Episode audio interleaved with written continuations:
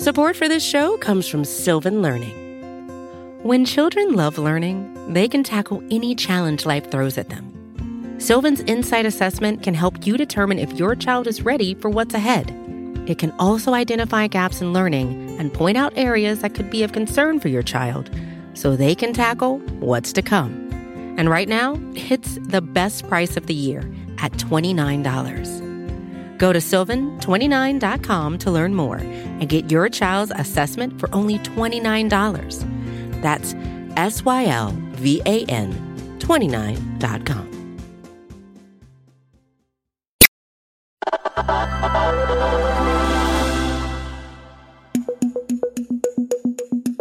The number one app right now on the Apple or Google App Stores is not TikTok or Instagram or some viral game, it's Signal. Signal is the encrypted messaging app that's popular among journalists or activists for its privacy. Endorsed by Edward Snowden originally and most recently by Elon Musk, Signal's been around since 2014, but everybody is downloading it now. So, what's the big deal? How private really is Signal, and why is everyone flocking to it? Recode's Rani Molla is here to explain. Hey, Rani. Hey, Teddy. Why is Signal so popular right now? Okay, there's there's three reasons. Uh, WhatsApp, its Facebook competitor, another encrypted uh, messaging app, has changed its privacy policy, upsetting people. The Capitol riots, uh, usually after any sort of social unrest, people download this app. And then finally, Elon Musk, the you know the richest man in the world now, tweeted about it. He said, "Use Signal." Two words. Yeah, that really uh, made a lot of people download it. Um, in fact, on Friday, Signal went down because so many people signed up. So let's let's dive into each of those. So you mentioned a privacy update at WhatsApp, right? Which is the massively popular messaging service owned by Facebook, very popular overseas. What did WhatsApp change about its privacy policy? So it just changed some language that made people think that you were going to have to share your contacts and some other information with Facebook. Mm-hmm. They came back and said that that's not actually what the language meant, but people widely interpreted it to be that. Okay. So actually, the privacy policy update doesn't look to be that bad, but everyone already thinks that it's bad. People aren't going to dig into the details here. yeah, it's just it's owned by Facebook, so I feel like that's like enough for some people. Yeah. I mean, how is Signal different from WhatsApp when it comes to privacy? They're not that different in the sense that they're both end to end encrypted. That means that it's encrypted on both sides and you know no one's supposed to if they intercept your message it's supposed to look like garbled text the difference is the ownership i think mm-hmm. one's owned by facebook and one's owned by a nonprofit that's committed to not selling it to a big tech company actually whatsapp's been sharing your data with facebook since 2016 but it's just a pretty small amount it's just your phone number everyone's sort of mad about this privacy update um, but it actually doesn't mean you're going to share anything more with facebook um, but since so many people misinterpreted the privacy update, the company said they were going to push it back till May. And WhatsApp is owned by Facebook, right? So a lot of this is about perception. Even if WhatsApp is end to end encrypted, also, it could just be seen as less secure.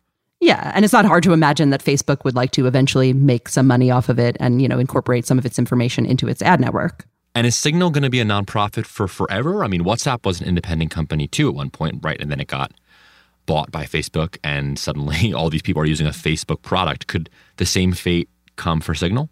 Um, that's what the the people who founded Signal say. They say because it's a nonprofit, they can't sell to one of the big tech companies. Um, you know, it just makes it a little harder, less likely, um, and and they just don't want to. That's like built into the ethos of Signal. One of the founders actually is also the founder of WhatsApp it was sort of a messy breakup with Facebook. Um, he left after Facebook bought WhatsApp and around the same time started working with Signal. Mm-hmm. And how big a deal do you think the Capitol riots were? You mentioned those earlier. Can you just walk me through the logic here on why the riots might explain why more and more contacts of mine or yours or listeners might be joining Signal in the first place? Um, so it's hard to know for sure if you know people who are involved in the Capitol riots are now Signal users. But every time there's been sort of the perception of social or political unrest, Signal sees a lot of downloads. Um, when Donald Trump was elected, a lot of people downloaded the app. Um, again, the Black Lives Matter protests this summer, a ton of people downloaded it. The idea is that you know, if you're doing something that could even be perceived as illegal or if you're just worried about the government or things like that, you you want an app where you feel like your communications are secure. So you don't know for sure that people who maybe have been deplatformed from a bunch of social media companies need a different way to communicate, but I would speculate that that has to be the case in some instances.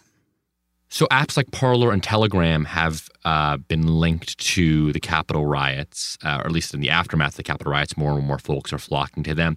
Has Signal had any of the same sort of concerns? I know, obviously, private platforms can be used for good and for evil, and for people who are joining Signal for its privacy protections, that can be abused, right? I'm I'm curious if Signal has had any similar troubles. The, the concern is certainly there, but um, the nature of a, an encrypted app, the, like Signal, means that we don't really know. Um, they have been subpoenaed before for a trial, and they were only able to turn over like very little information about the user, sort of like when they started their account and the last time they were on the account.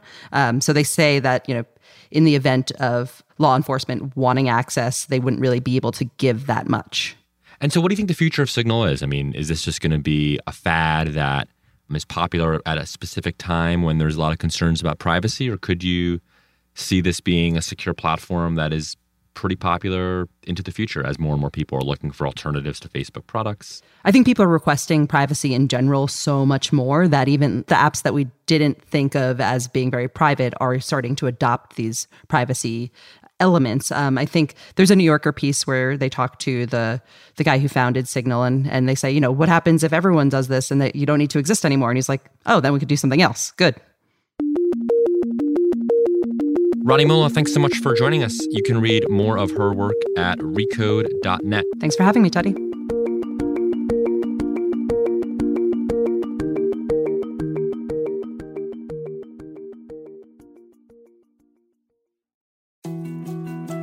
More to dos, less time, and an infinite number of tools to keep track of. Sometimes doing business has never felt harder, but you don't need a miracle to hit your goals. You can just use HubSpot because their all in one customer platform can make growing your business infinitely easier.